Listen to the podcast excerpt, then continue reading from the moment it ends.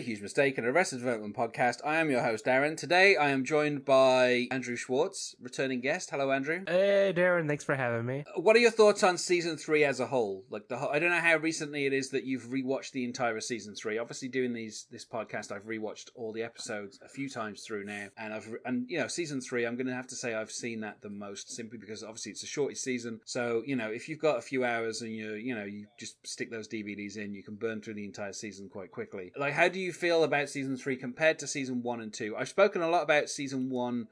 You know, it's the only real complete season. It's the only time they gave them 22 episodes. So sometimes season two feels like, you know, the last few episodes, it seems like they burned through so many they like gone all plots just suddenly happened the stuff with like mrs featherbottom in season two it like happens and it's gone in the space of three episodes and you feel like and it's wonderful Yeah. you're thankful the time you had it spent with it yeah but you feel like maybe if they'd had like another two or three episodes that season maybe they would have expanded that a little bit and they would have been able to get some really good jokes out of it. So i mean how do you feel about season three? Because obviously first half of it is very much about rita and then the second half is like Yeah. six consecutive episodes where they all have different plots going on one after the other. You know you have like the whole mock trial is one whole episode. I go uh, i go s- s- Okay. season two number one okay. Season one number two. Season three is right. last for sure. I don't like the first half as much. I don't like the rita stuff that much. I do really like the second half where the show finally starts get kicking off but i am not big on the rita stuff. It just kind of meanders around.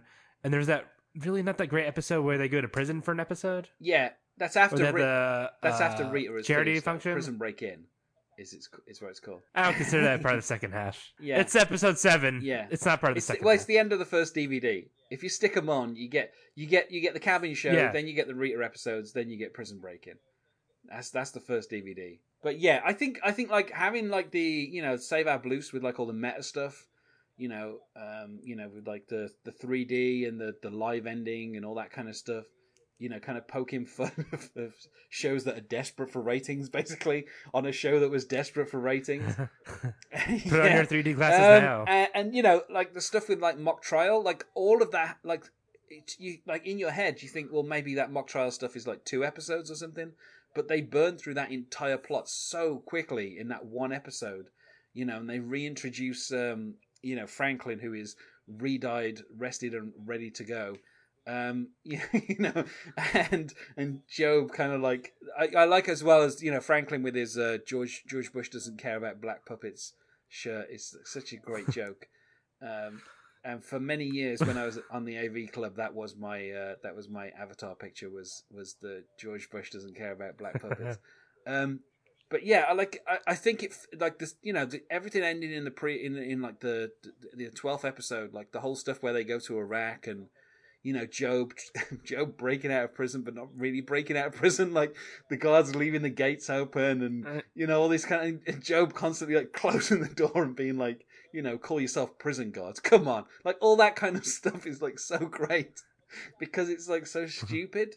Um you know Buster being in a light to no coma um you know like there is there are some there's some really great jokes in season 3 uh, and I, I like the Rita stuff obviously a lot more than you. I don't know. I to me it, it always feels like the fact that Fox like kind of cut them off, and and then kind of burned everything off in one night.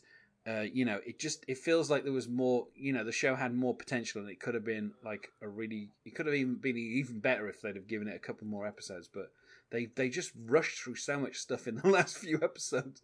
You know, and they introduced like the the secret room and Nelly and everything so quickly and then they kind of resolve it all in a couple like a couple of episodes later. And you know you look at season one and they spent like 13 episodes on the Marta storyline.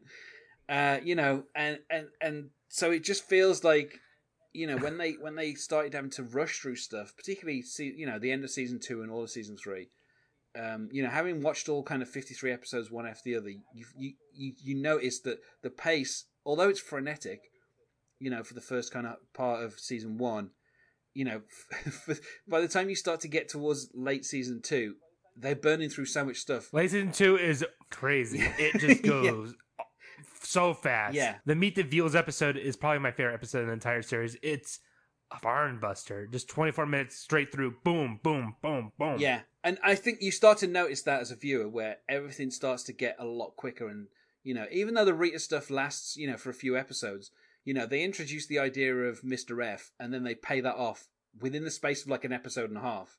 They don't even they don't really hang around.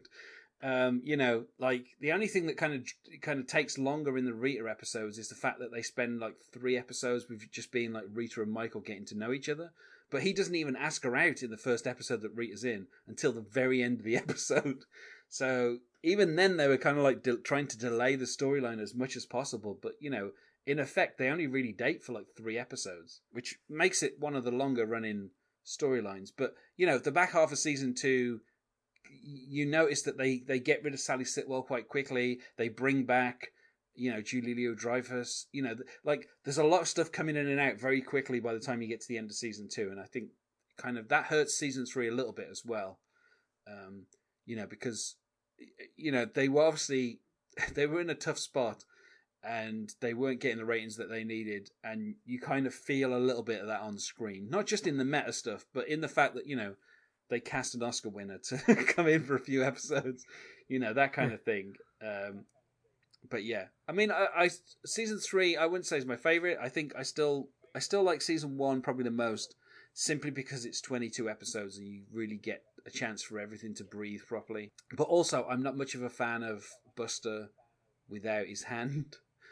like, I think that kind of turns Buster into this one joke character where everything is about his hand. Even to the point where in making a stand he has the button about you know how people with one arm shouldn't be used to frighten people. And you know it just every joke becomes about buster's hook at a certain point and him terrifying people. Yeah. It's funny to see those reactions but it just you end up with this character who you know had slightly more dimension in season one and most of season two just turning into a guy who's got a hook and that's the entire character um, but you know that uh, that's inevitable with most sitcoms. You know, I've spoken about it before. It's called Flanderization. Ned Flanders in season one of The Simpsons is just a guy who isn't Homer Simpson and who is competent at his job and who goes to church. That's literally everything about Ned Flanders. You know, he's happily married. He's got two kids. By the time you get to like season seven, season eight, season nine, season 20 of The Simpsons, he's like an ultra church guy who you know has never sworn in his life and you know it just it just gets it just turns into this kind of it did lead to the best episode of the simpsons where they go to uh ned creates his own theme park and everyone's just laughing. going to praise land. Yeah what a hilarious episode. Everyone's just laughing. That's certainly not the fucking bottom of the barrel piece of shit garbage episode you realize i don't swear on this podcast and i'm gonna have to bleep i'm gonna have oh, to bleep bleep you out all those bleep times. it out yeah it'd be great to hear all the bleeps but yeah so you know I feel like a lot of the characters, you know, like with Tobias, they forgot that he was an actor for like a season and a half, and then suddenly, oh yeah, he's an actor. You know, like they they forgot they forgot that you know Lindsay, you know, uh, you know had lots of charities, and then all of a sudden, oh she she does all this charitable stuff again. Like they forgot what the characters were from season one for a, a large portion of season two and three, and then suddenly they brought it all back, and um, you know. It, that's what happens on sitcoms is you end up writing to the the easiest jokes. Um, you know, you sometimes you just have to you just have to make those jokes. But uh, I feel like Arrested Development managed to avoid that for so long that by the time you get to the end, it kind of becomes obvious that you know every joke about Buster is just his hook. Even in even in the final episode of the season, you know, one of the only jokes that Buster Buster's making two jokes. One, he's frightened of seals. Two, he cuts his hand when he's going up in the air like those are the only two jokes that Buster makes in the final episode. You know, like that. Uh, no. He goes, "What a fucking crybaby." yeah, there is that as well. There is there is that, but the jokes just become about hit the seal and, and his hand, and you know, which is still funny mm-hmm. stuff. You know, the fact that they managed to take his mother's name and turn it into a joke. You like that's that's a, that's that's next level. You know, like the fact that they turned it into loose seal from Lucille is that's that's crazy. But at the same time, once they did that, that's all the character became. You know, was uh, just a guy with missing a hand. R.I.P. So season three, garbage. No, watch it. so, uh, thanks for joining me today, Andrew. Is there anything that you wish to plug? Uh, I like to plug talking about Turtle, uh, your one-stop shop for Franchise Schlop.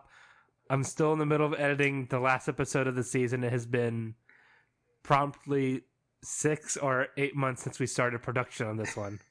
Um, and of course, you can listen to my previous podcasts, which are a talking cast, uh, the cast next door, and as if, which is a minute by minute podcast about Clueless. Uh, and obviously, you can also listen to other episodes of uh, I've made a huge mistake. Um, Listen to all the episodes I'm on; they're the best ones. Uh, hopefully, we'll be doing season four. Like I say, season four depends upon whether or not I can find guests who wish to talk about it. Because you know, I can't, I can't be the Michael of season four podcast and just talk to myself. And before we go, I should just mention one piece of trivia, which is uh, the closed captioning for this episode. Instead of saying on the epilogue, it said on some future Arrested Development. Ooh. But they changed it, obviously, for the narrator to say on the epilogue. So I, I, I'm guessing at that point they felt that maybe they would be back, uh, not realizing that at this particular point when this episode went out, Netflix effectively was a service that posted you DVDs. So I don't think anyone could have imagined that that would be the source of a fourth season of Arrested Development. It's so strange to think that we live in a world where we do have a fourth season of Arrested Development. Yeah. I never thought that was going to be a possibility after a while. We're living in the golden age of television, finally. Anyone can make a TV show, including uh, the entertainment network E, which of course has The Royals, uh, which is uh, covered by a wonderful podcast called Stage of Fools. I urge you to listen to that too. Also, my episode, listen to that. Great episode. So thank you, Andrew, for joining me today. uh, thank you for having me, Darren. And otherwise, goodbye.